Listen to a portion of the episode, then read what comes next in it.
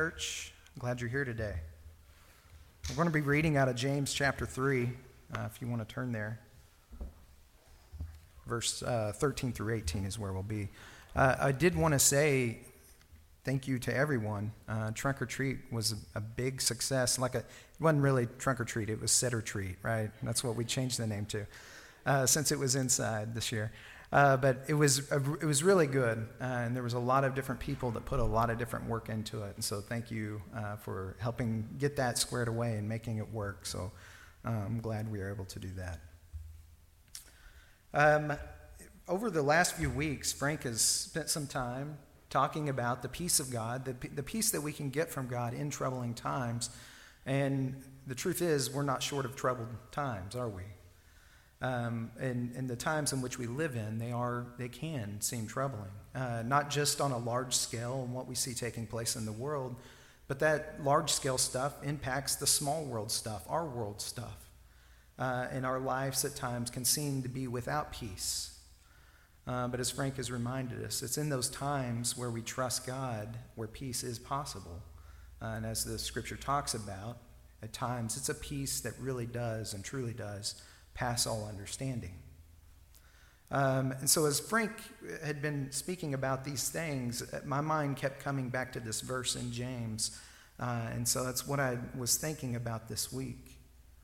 We're going to read in a minute. James uses words as peace, such as peace, wisdom, righteousness, gentleness, humility. These things stir up something that we long for. We want them in our lives especially when our lives seem to have an absence of peace. We want that in our life. Um, because as people of God, we have the, and when we have experienced the peace of God, we're called also to be people of peace. The peace of God is not just something that we long for, it is also something that we can know. But this peace that God has provided to us through Jesus, and we'll mention more about that in a minute.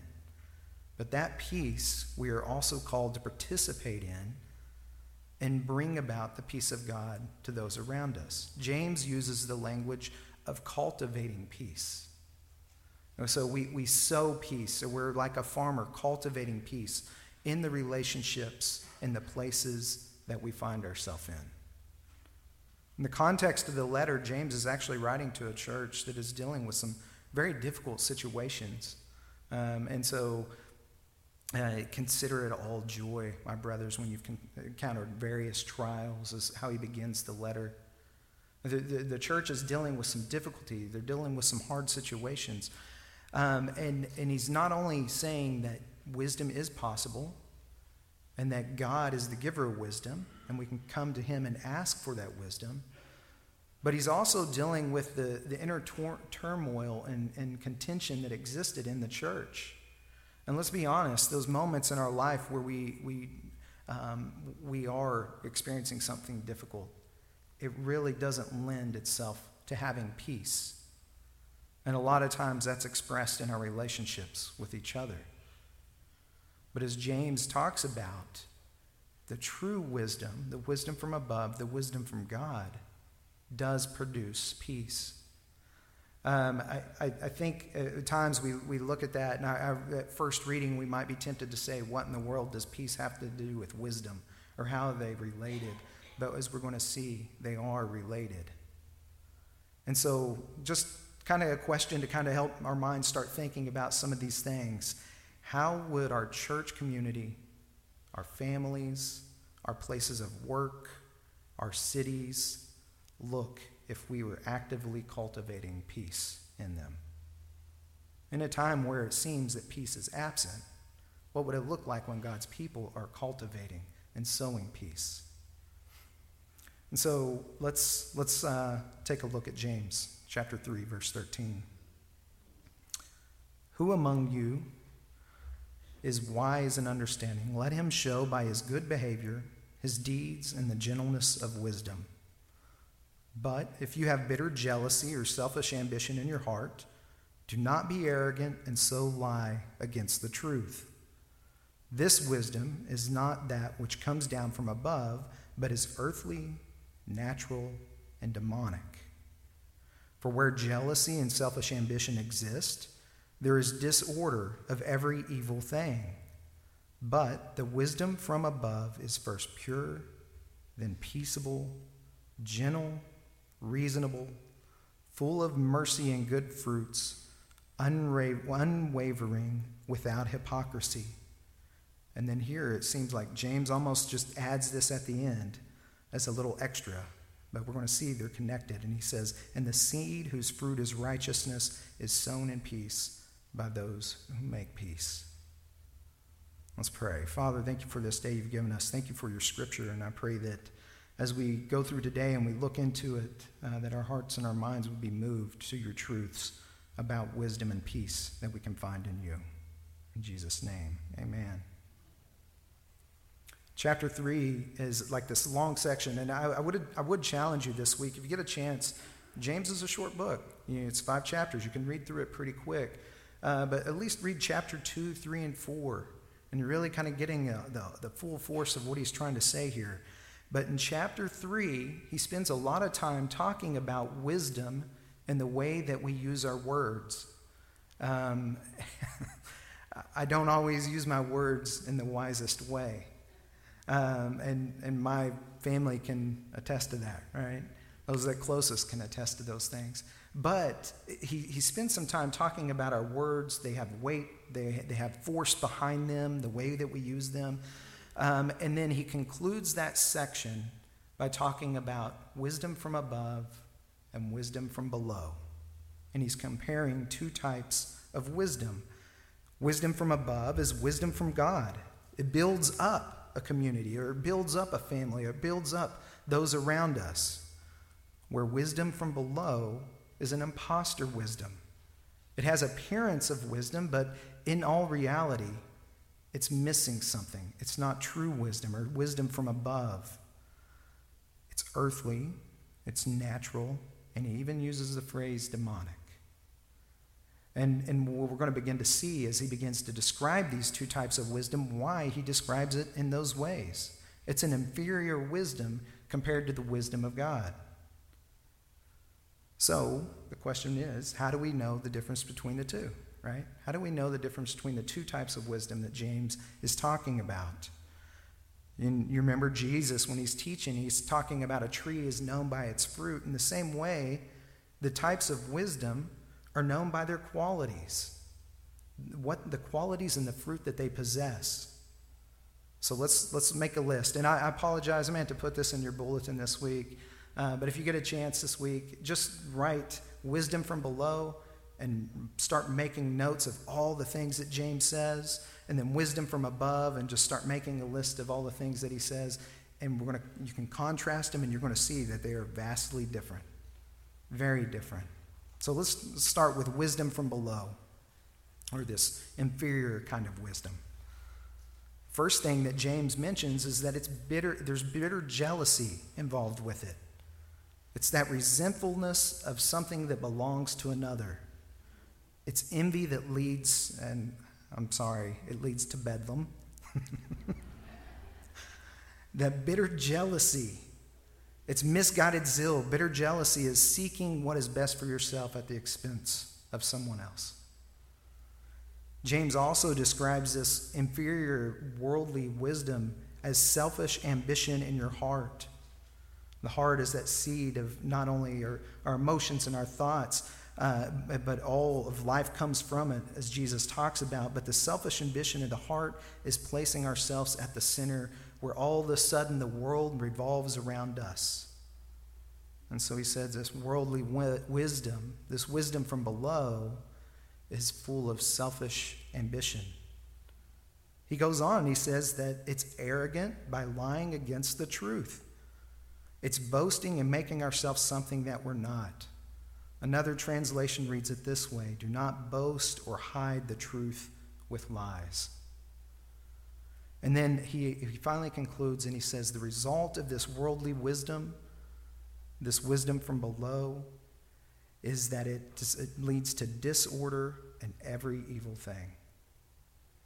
Um, we don't have to, we could sit around and talk a little bit about how in churches, and remember, James is writing to a church community here, but how maybe this lesser wisdom or this worldly wisdom has led to the destruction of churches.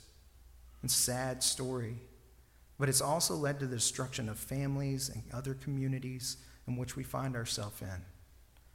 And so this worldly or this less wisdom, it is, leads to disorder and every evil thing.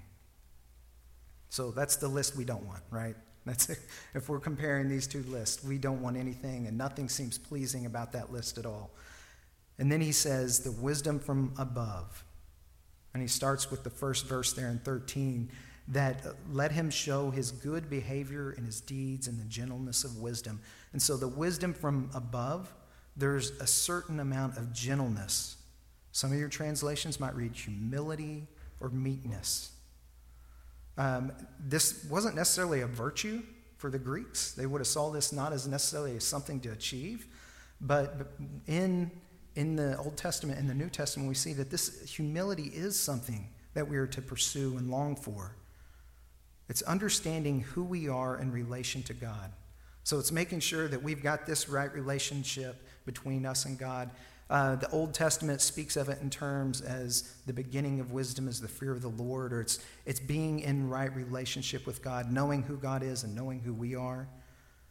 But this gentleness of wisdom not only is in between us, or this humility of wisdom is not only between us and God, but it extends across our relationships to other people.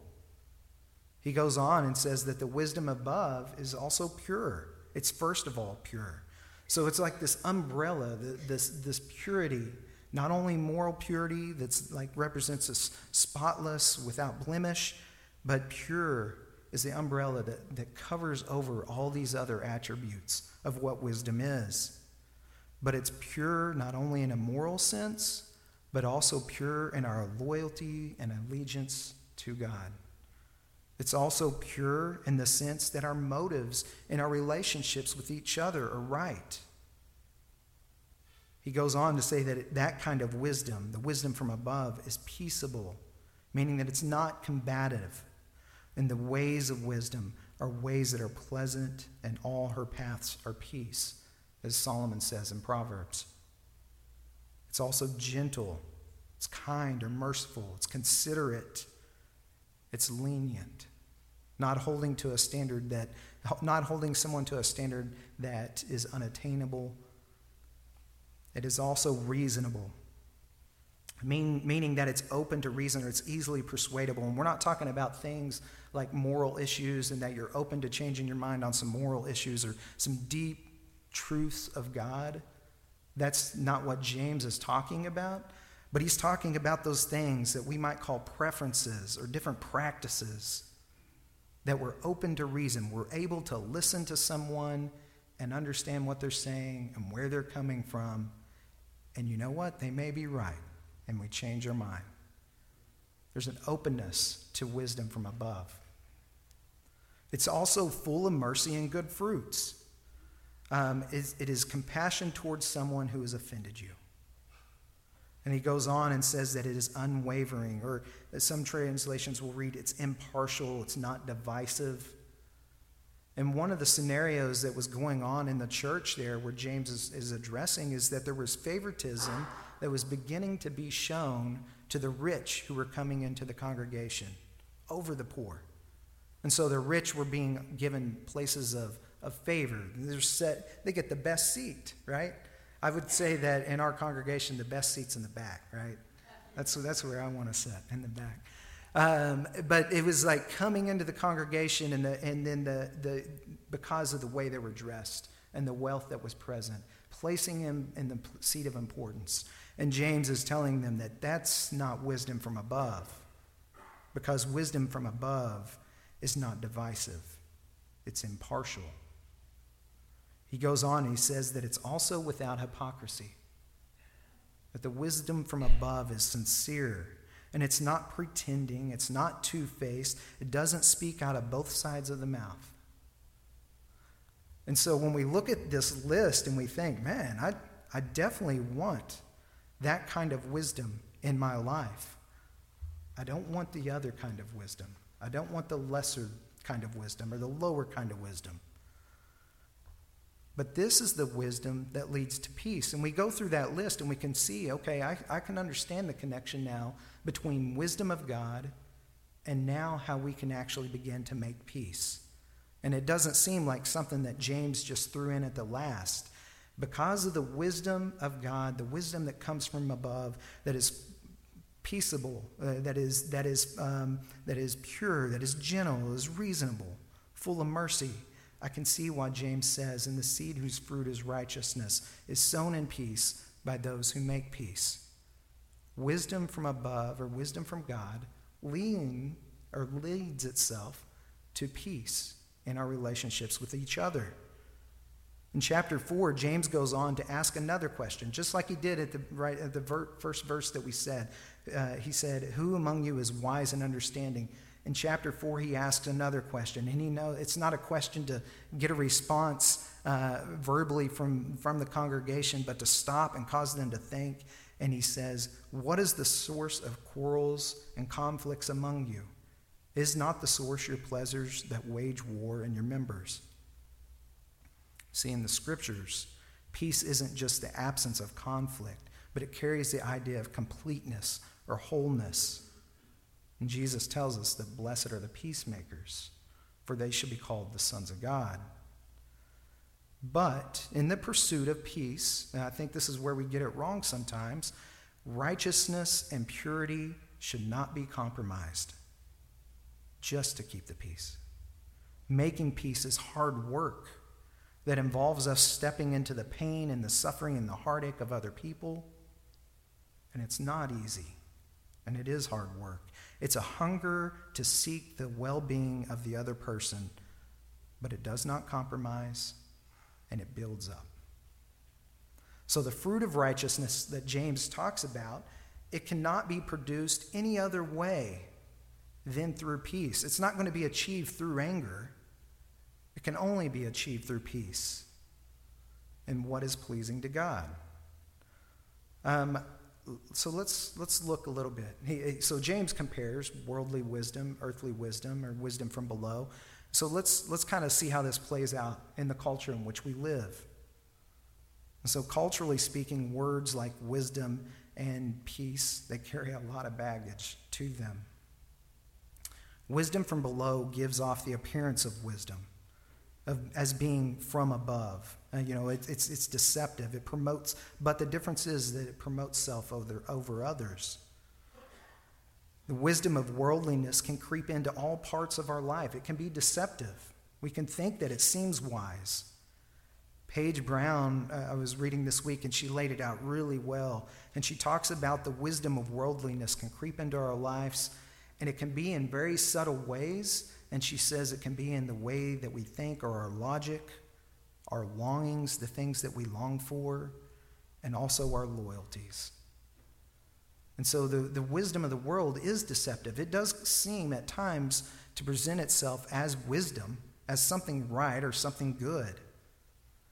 Often in our cultural context, wisdom is considered the equivalent of knowledge. And we think that someone has knowledge that automatically places them on the level of wisdom. Uh, but that's not the case. How many, uh, how many of you, when you're asked a question, maybe it's a song or a movie or a reference or a date or whatever, you're, and you don't know or you can't think of it, you say, let's Google it. Yeah, I do that. Yeah. That's, that's an example of knowledge. I've, I've got all the knowledge I want at my fingertips, endless knowledge. But often that only leads to empty knowledge. Knowledge that doesn't actually translate itself into the day to day life. And so we might be tempted to think that knowledge is the equivalent of wisdom, and it's not. Uh, that's, that's not the, the same as wisdom. I think culturally also, um, I wonder if we have come to confuse the loudest voices with the wisest voices. We're tempted to label someone as a modern day sage based on the number of likes, the number of shares they have received, without looking at the true qualities and the fruit of what they are actually saying. And so, a lot of times, the squeaky wheel gets the grease. In this way, we think the wisdom is in the loudest voices among us. And that's not always the case. We often also think that cynicism is a form of wisdom, right? Uh, so we see the problems or the, the, the lack of uh, hope or whatever it is in our world around us, and then we might respond in a cynical way, which is, which is my go to cynicism. And that might seem like the wise thing to do, but it's not because it doesn't lead to a building up, but it leads to a destroying of things. It's just a, it's just a fancy way of complaining, is all. But wisdom from above looks and acts differently. Wisdom is the skill to live well in the world that God has created. It, it kind of comes in two parts, and I mentioned one of them already, but it's acknowledging who God is. In the Old Testament, we see this in the form of fearing the Lord or having reverence for God and who He is. The other part is, is the art of knowing how to live well and, and in turn, living well. It's knowing and doing. And so when we're talking about true wisdom, it's not going to be found in these other things, in the loudest voices, in cynicism, or just in knowledge. But true wisdom is being in right relationship with God and knowing and doing what needs to be done. So the challenge is not to be fooled by this inferior wisdom, this, this less than wisdom, this worldly wisdom. True wisdom is found in God and seeks the good of other person and seeks to make peace by doing what is right. Peace is also a word that carries a lot of cultural baggage, just like wisdom.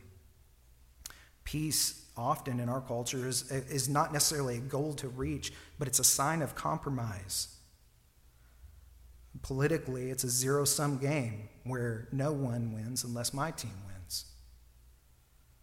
It is believed that peace can only be possible by forcing our rights over the rights of others. And so, culturally, we see that an understanding of peace is not even anywhere close to a biblical understanding of peace.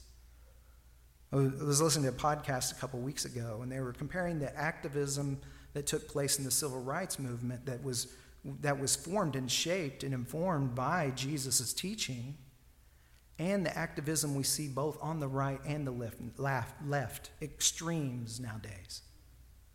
And it's not, a, it's not a seeking of peace, but it's a seeking of violence to make the change that they want to see in the world. So when we're talking about peace and kind of this cultural, worldly understanding of it, we can see that it's vastly different to the peace that we're exposed to and talked about in the scriptures. Biblically speaking, peace in our relationships with each other is because, possible because of what Jesus has done. Because of, as Rob read, the blood of his cross, he's reconciled and made peace with all things. Because that is possible now, we can be in right relationship with, with God and, and, and, and ourselves. And, and we've talked about this before. This, this thing, when we get this vertical relationship with God right, when we're living at peace with God, then it's possible that we can live in peace with these horizontal relationships with each other. And so when we talk about a biblical understanding of peace, it is based in Jesus and what he has done. There's the peace that comes from God wisdom and peace, they come together in Jesus on the cross. We see the wisdom of God in that he sent his son to make it right. Right? And we see peace that flows from that. And so let's let's spend just a little bit and then we'll be done. But let's spend a little bit talking about how we begin to live this out, how this how this would play out in our own lives. I think the first thing is that we seek true wisdom in, in humility. And so he says at the beginning, Who among you is wise and understanding? Let him show by his good behavior in the deeds of humility or gentleness of wisdom. And so we need to seek true wisdom from God in humility. Pride will always keep us from seeing wisdom from above. And I know I've shared this quote with you before, but I think it's pretty fitting for today. Comes from C.S. Lewis, and he says, As long as you are proud, you can't know God. A proud man is always looking down on the things and people, and of course, as long as you are looking down, you cannot see something that is above you. So when we have pride, when there's a lack of humility in our lives, it is not going to lead to wisdom. If wisdom flows from God, how can it if we're always looking down? So, to receive the wisdom from above, we must practice humility. And second thing, the result of wisdom is showing is shown by cultivating peace. Again, Jesus said, "Blessed are the peacemakers." It's interesting the metaphor James chooses to use here. He doesn't use a war image of making peace, and often we might be tempted to think that that's the only way to peace is to, to go about it through waging war. But James uses the idea of cultivating. He uses the idea of a farmer. We are to sow peace, we are to cultivate it, we are to make peace. So the result of true wisdom is shown when we cultivate or when we sow peace. In Isaiah, the prophet writes, he says, And then justice will dwell in the wilderness, and righteousness will abide in the field, a fertile field. And the work of righteousness will be peace, and the service of righteousness is quietness and confidence forever. The two go together righteousness and peace. So, where does that leave us? What do we do? All right, what are, what's kind of our takeaways? A couple things. We can pray that God would reveal in us any kind of bitter jealousy, desire to put ourselves first, arrogance, and deceitfulness. We can ask that God would reveal those things in us.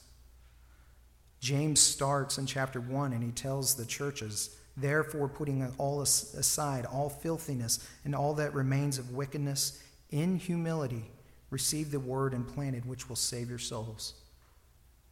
So we turn to the scriptures and we ask God to reveal in us selfish ambition, bitter jealousy, the things that don't make for peace, the things that aren't true wisdom from above. And secondly, this is something I think maybe that we can take home with us uh, today. So maybe it's just you grab a piece of paper or you grab your worship folder. You got, you know, a little room for your notes on your worship folder. And maybe it's take that home and reflect on wisdom and your behaviors and make your own list. Am I practicing wisdom from above? Am I practicing wisdom from below? And self evaluate like James told, called the church to do. That was, the, that was the point of his question. It wasn't because he expected an answer. He asked the question, Who among you is wise and understanding? And the reason he asked the question, because they weren't, one, and two, he wanted them to stop and think long enough about their actions, their behaviors. Was it wise? Was it unwise? And so maybe it's we do a little self evaluation. God, where am I this week? And so I, I want to close with this as, as uh, they come and prepare the music. This is Barclay, his, his commentary on James. And I thought it was well said. He says, we are all trying to reap the fruit and the reward and the results which the good life brings. But the seeds which bring the rich harvest can never flourish in any other atmosphere than the atmosphere of right relationships between each other. Right relationships are the soil in which the reward of righteousness alone can grow. Without right relationships between each other, righteousness can't exist and all striving for righteousness is rendered ineffective and without reward. And so, church, let us be people that seek the wisdom of God that leads to peace. Let us cultivate peace in the relationships and the places we find ourselves in our families, our church family, our work, the strangers that we meet on the street. Because the true wisdom of God and the peace that flows from it is something that our world needs. It's something that we need. Let's pray. Father, thank you for this day you've given us. I'm grateful for your love and your mercy and, and your scripture and how it reveals uh, to us uh, your desire, not only for us, but the, the good gifts that you have given us uh, that come from you, that come from above, as James talks about. I pray, Father, that you would help us to be wise that we would, we would seek wisdom from above, not wisdom from below. And help us to be makers of peace, sowing peace or cultivating it where we find ourselves. In Jesus' name. I want to ask you to stand as they prepare to sing one verse of invitation. And maybe it's just you want to pray where you are, that, that this week that you would spend time sowing peace in the areas of life you find yourself. Maybe it's that we, you want to ask God for wisdom because He gives it, He gives it freely. As they sing. Hymn 524.